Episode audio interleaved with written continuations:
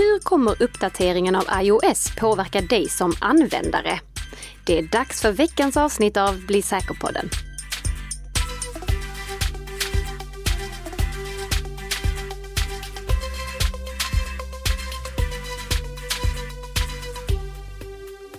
God morgon, god morgon Nikka. God morgon, god morgon Tess och god morgon alla fantastiska lyssnare som förhoppningsvis känner sig positivt laddade av att höra att Tess var negativ.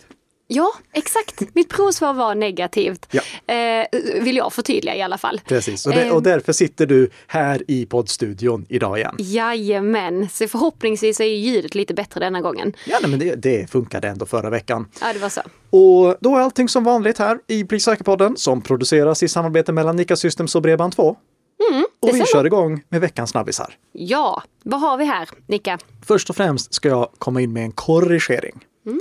För i förra veckan då pratade jag om Samsungs business-versioner av mobilerna. Jag kallade det Business Edition. Mm. Men det heter alltså Enterprise Edition och inte någonting annat. Ah. Men lyckligtvis så finns det inte några Samsung-mobiler som heter Business Edition. Så, det är så ingen, som ingen kan... kan ha köpt fel här. Nej, då? Precis, Nej, precis. Skönt. Så Enterprise Edition ska det vara. Och sen så har jag fler nyheter också om just de mobilerna. För jag har ju legat på Samsung här om att få svar på vad är det egentligen som gäller. Och jag började nästan tycka synd om deras pressrepresentant. Han måste nästan känna att jag trakasserade honom när jag liksom bara gång på gång. Ja, men det är inte det som står här. Vad är det som gäller? Men sen tänkte jag, nej, för att om de bara hade skrivit mer i klarspråk på sin webbplats utan att ha liksom massa asterisker, då hade det här inte varit ett problem. Mm. Hur som helst. Nu har jag fått klart och tydligt besked om vad som gäller kring säkerhetsunderhållet av de mobiler som finns i Samsungs Galaxy Enterprise Edition-serie. Och för att det inte ska vara några som helst tveksamheter så får ni det ordagrant här. Direkt från Samsung. All Enterprise Edition devices have a minimum of four years. Och det syftar då på underhåll. But certain devices will have a commitment of five years, such as the S twenty-one Enterprise Edition.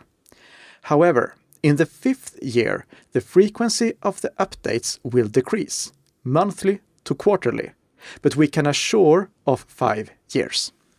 Okej. Okay. Och det här innebär alltså att de garanterar fyra år av säkerhetsuppdateringar på månadsbasis och ett femte år där då underhållet kan gå ner till varje kvartal. Men de kraven som jag har haft har ju varit att mobilerna ska underhållas i minst tre år på kvartalsbasis. Och det överträffar de nu med råge. Ja, verkligen. Så nu är Samsung när det gäller Enterprise Edition-mobilerna bättre än Google själva. Jättebra. Hatten av för Samsung då? Det säger vi definitivt.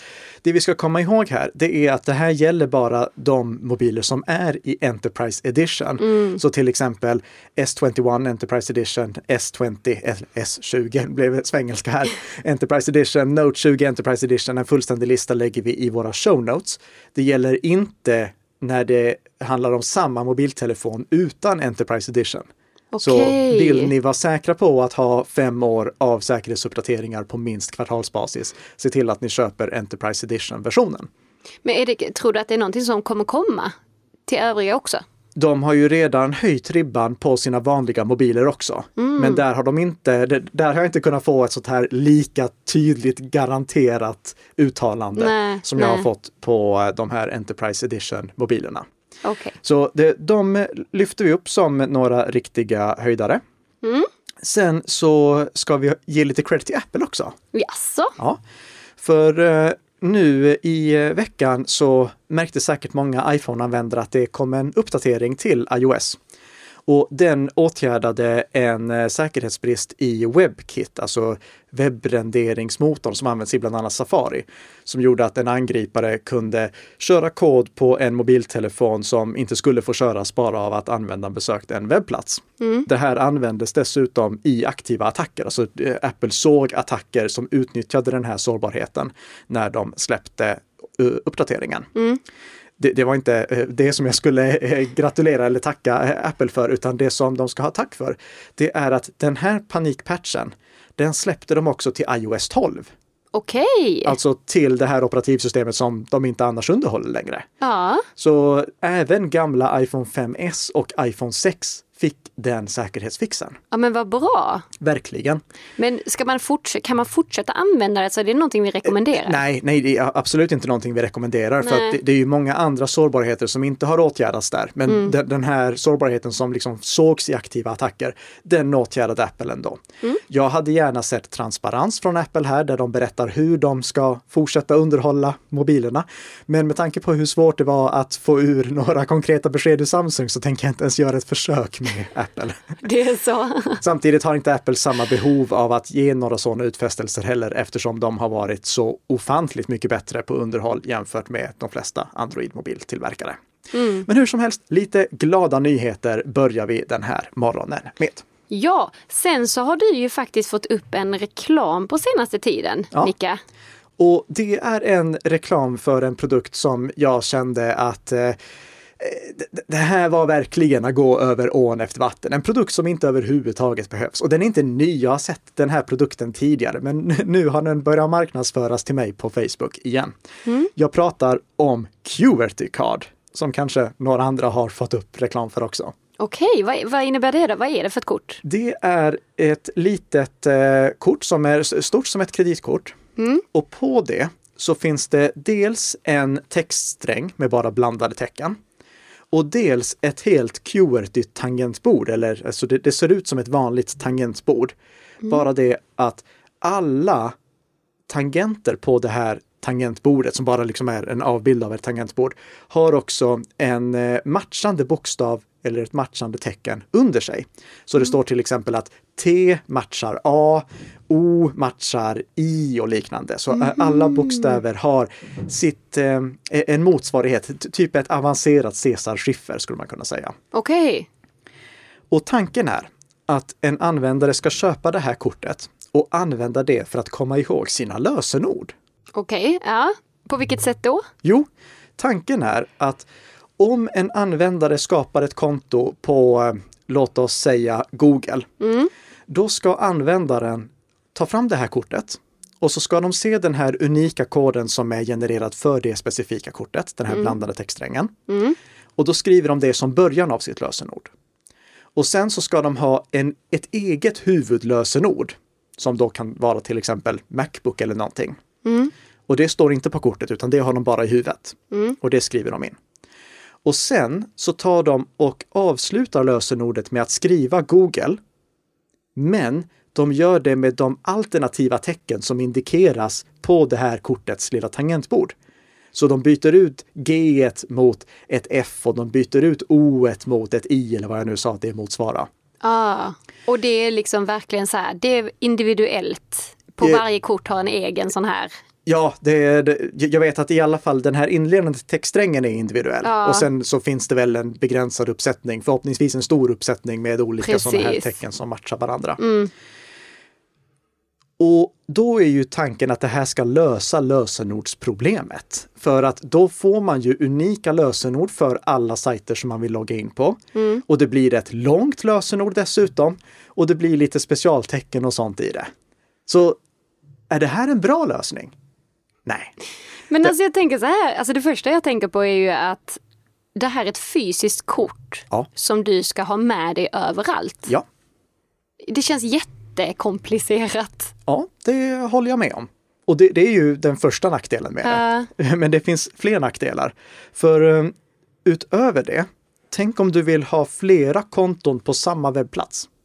Mm. Just det. Då kan du inte ha det. Inte med den lösningen i alla fall.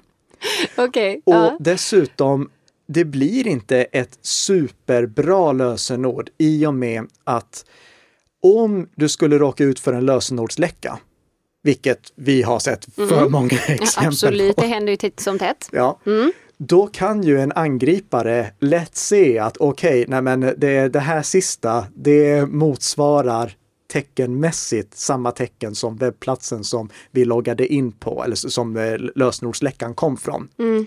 Och då har de några av bokstäverna. Och då kan de sen ta den här första inledningen med de här slumpmässigt utvalda tecknen med din egen lilla hemlighet plus då att bara testa sig fram till vilken kombination av tecken som motsvarar Twitter eller som motsvarar mm. Facebook. Alltså visst, det, det ger lite bättre säkerhet än att ha samma lösenord, eller förlåt, det, det ger klart bättre säkerhet än att ha samma lösenord överallt. Mm. Men det är verkligen att gå över ån efter vatten, för det här är ju superkrångligt. Alltså det är verkligen. Och dessutom så har vi ju en lösning i form av lösenordshanterare.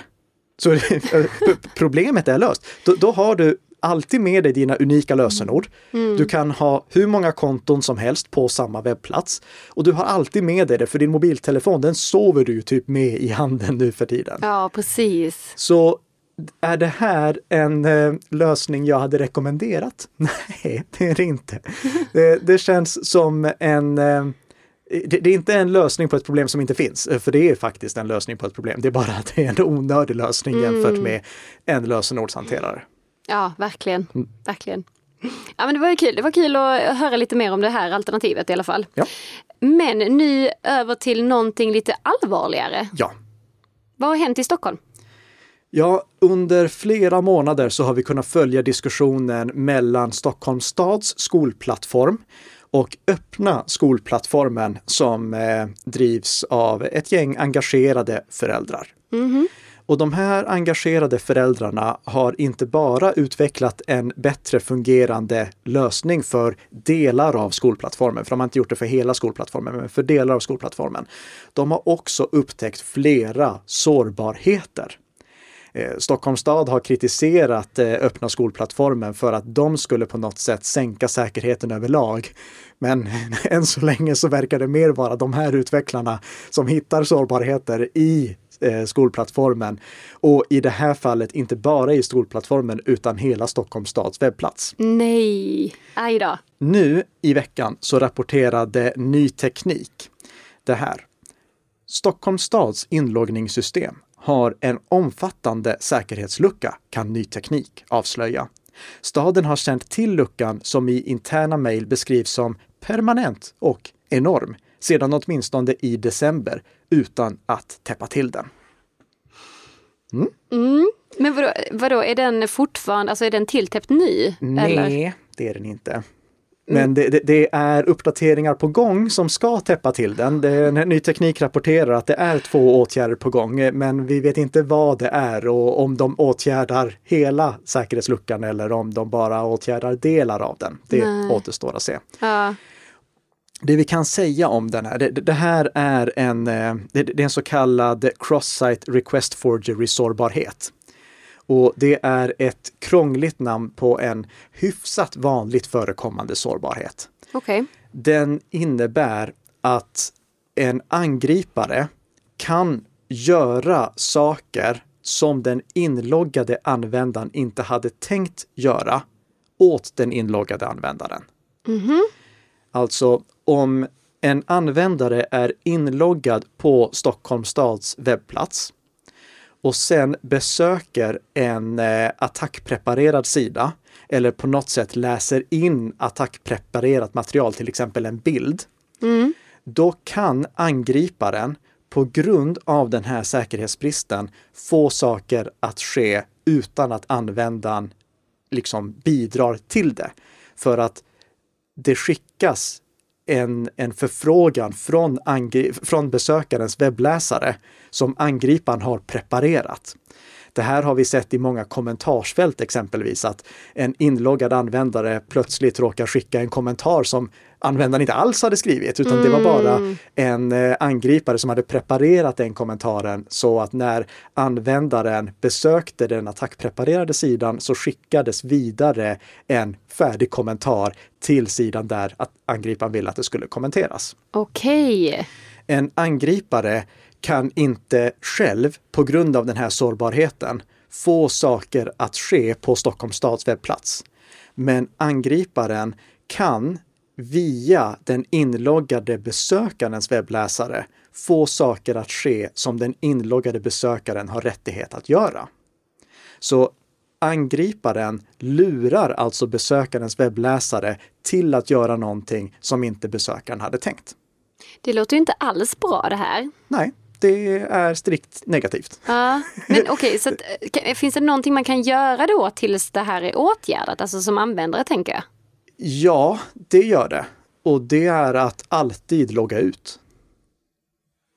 Mm-hmm. Alltså göra så att när, när och, och, om du loggar in på Stockholms stads webbplats, gör då ditt ärende och logga sen ut därifrån. Ah, okay. För att om du då skulle luras in på en sån här attackpreparerad sida, då kommer visserligen den attacken att försöka ske, men det kommer inte hända någonting eftersom du inte är autentiserad redan. Mm-hmm. Så du, då kommer inte du kunna, liksom, det, det kommer inte ske någonting för att du är inte inloggad.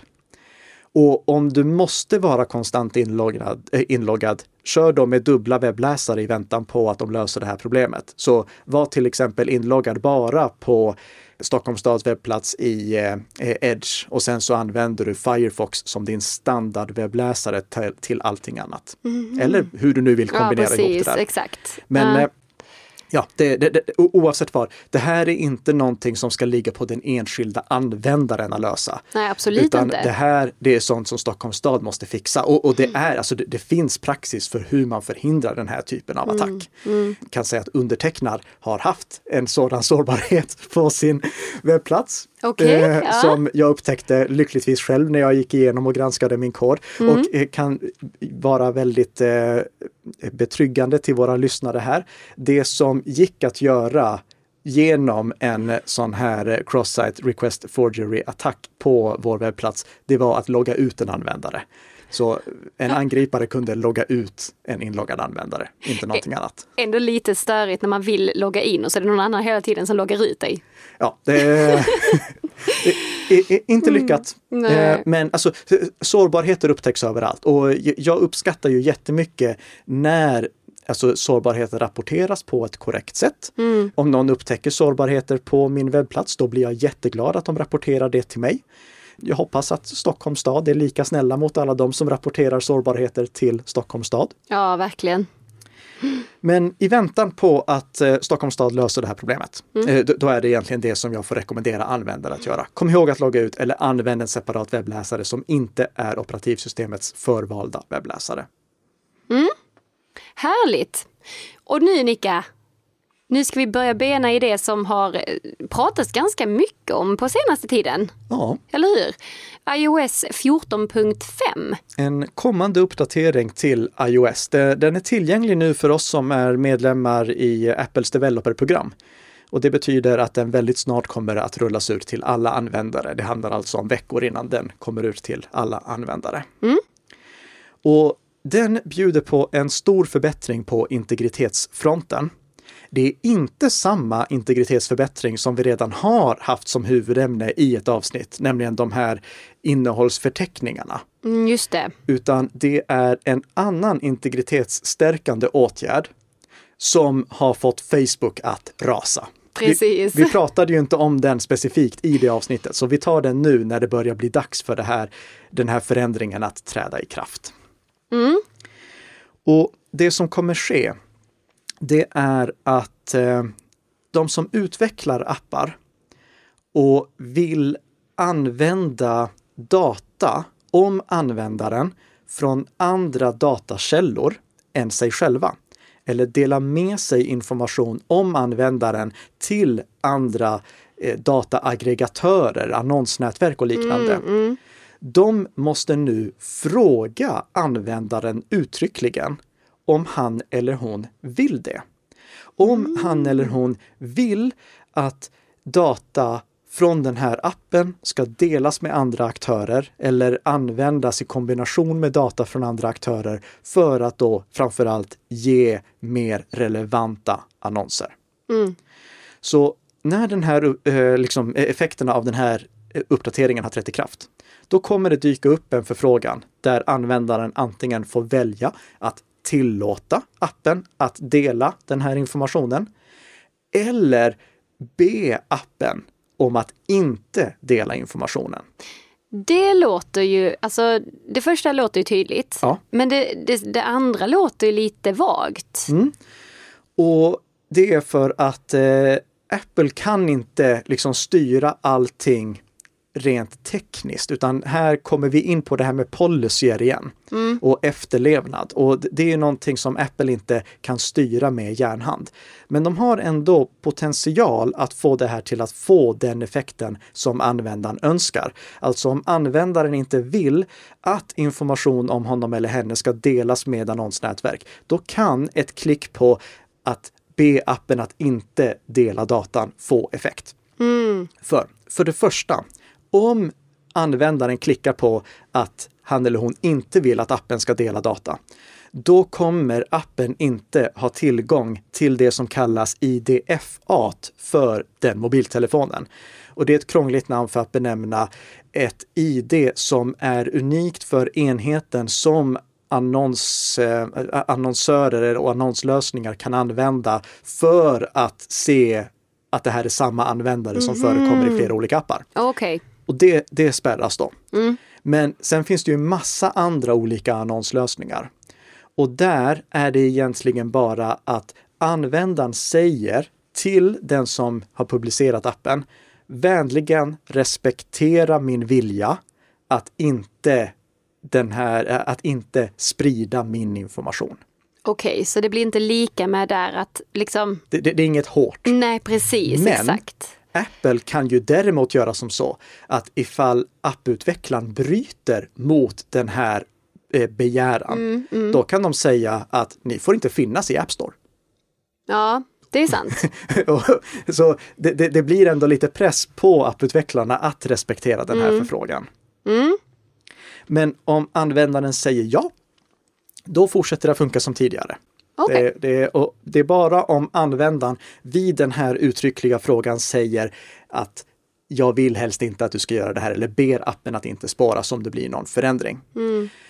Det ska också läggas till här att det är många som tror att det här handlar om huruvida användaren vill blockera annonser. Det har mm. ingenting med det att göra. Oavsett om du trycker ja eller motsvarigheten till nej då, ja. önska att appen inte ska spåra, så kommer det fortfarande finnas annonser. Det här handlar bara om delningen av datan. Men ju mer information som ett annonsnätverk kan samla in om dig, desto mer personanpassade annonser kan de leverera. Vilket tros och påstås, jag säger inte att det är så, men mm. det tros och påstås ge annonser som är mer intäktsbringande för apparna som visar annonser. Okej.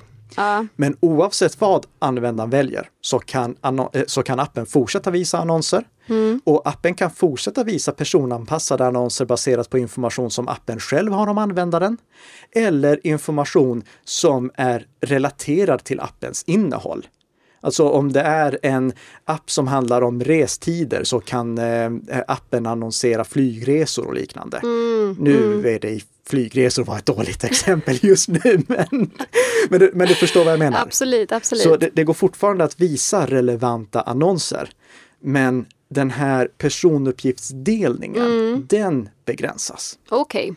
Första tanken som slog mig, det var att okej, okay, om Apple liksom sätter det här så tydligt, då kommer säkert någon apptillverkare, apputvecklare, att säga att om du inte trycker på godkänn här att vi får dela din information, mm. då kommer du inte kunna använda alla funktioner i appen.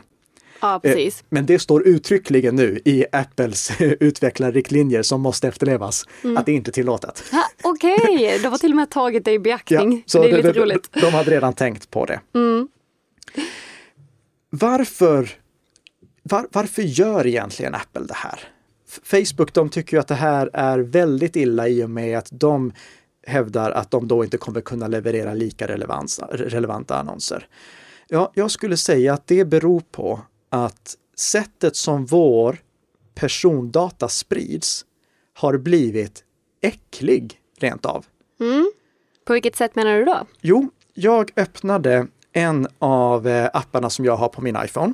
Och där fick jag välja vilka av eh, deras partners som, de vill, som jag accepterade att de delade min data med. Mm. Det, det stod så här, för att läsa ordagrant: här nedan listar vi våra partners. Klicka på en partner för att få mer information om dess verksamhet, vilka uppgifter de samlar in och hur de använder dem. Du kan själv välja vilka av dessa partners du vill godkänna. Okej. Okay. Och nu läser jag då här från listan, mm. uppifrån och ner. Mm. Adflare, AdForm, AdLib Digital Limited, AdLux S A, AdNami A P S, AdPlayer Pro, AdServeZone, Artworks A S, AdSets A B, AdTux Audience Project A P S. Och så här fortsätter det, totalt åttioen stycken aktörer. Men de känner man ju till allihopa, eller hur? Jag har ju ingen aning om hur de... Alltså jag kommer aldrig gå in på varje sån här eh, och läsa om vilken data som delas med dem. Och jag har ju ingen aning om vilka de sen delar min data med.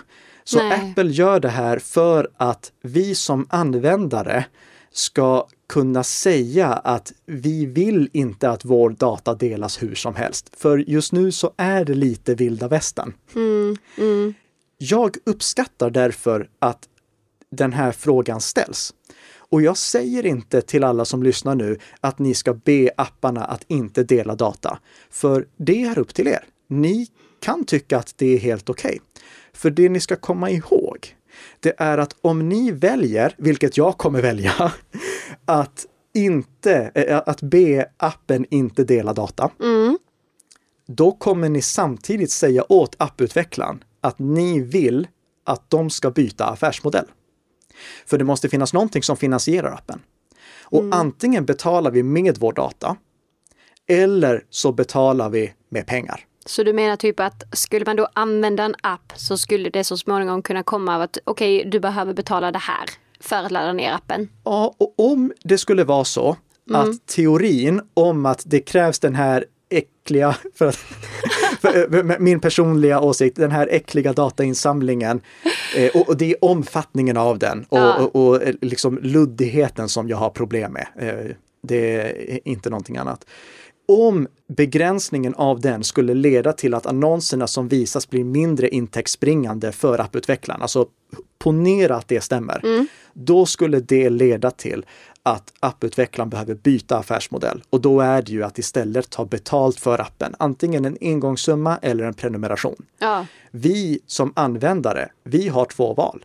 Antingen så säger vi att vi vill ha appar som är integritetsvärnande och där vi betalar med pengar.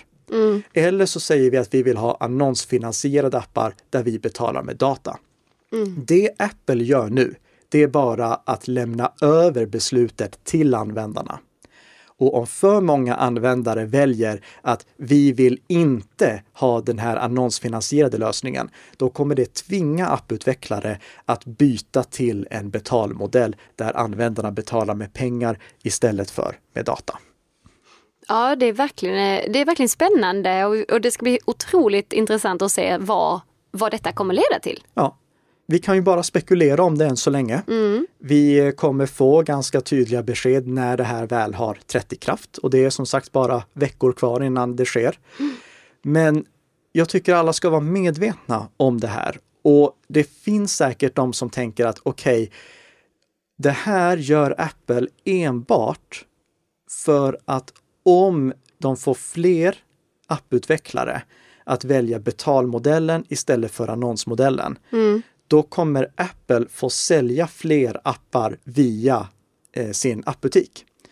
Och digitala tjänster som till exempel appar som säljs via appbutiken får Apple upp till trettio procent av försäljningsintäkterna av.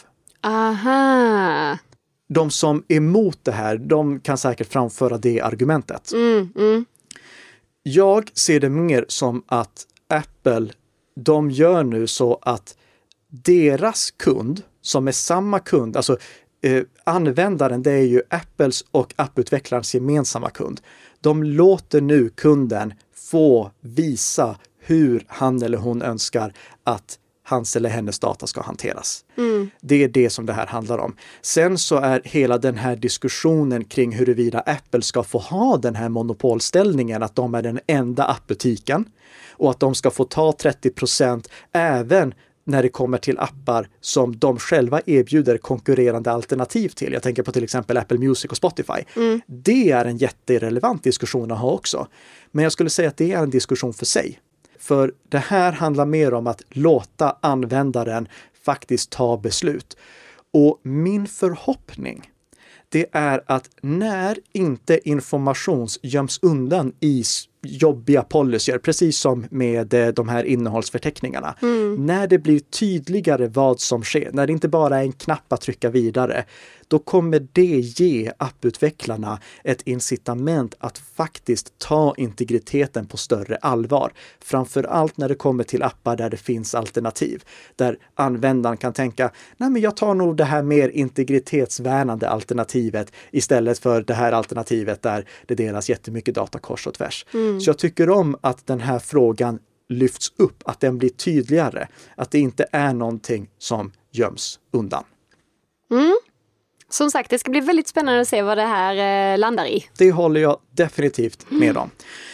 Vet du vad som mer ska bli spännande? Nej, men berätta. Vad nästa veckas poddavsnitt ska handla om. Ja, det, det håller jag med om. Ja, för jag, jag har ett gäng poddavsnitt som jag håller på att förbereda här. Bland annat Go Cloud or Go Home med frågetecken efter. Och eh, Chromebook tio år. Eh, intressanta avsnitt har vi på gång. Jag vet inte om det blir nästa vecka. Men mm. det jag däremot vet är att om ni prenumererar på den här podden. Mm. Då dyker nästa avsnitt upp på fredagsmorgonen precis som det brukar. Ja, men det stämmer. Ja. ja. Så gör jättegärna det. Lämna också en recension så blir jag och Tess riktigt glada. Och eh, ha nu en eh, glad påsk. Ja, vi har ju glömt att hälsa det. Ja. Glad påsk ni allihopa. Mm.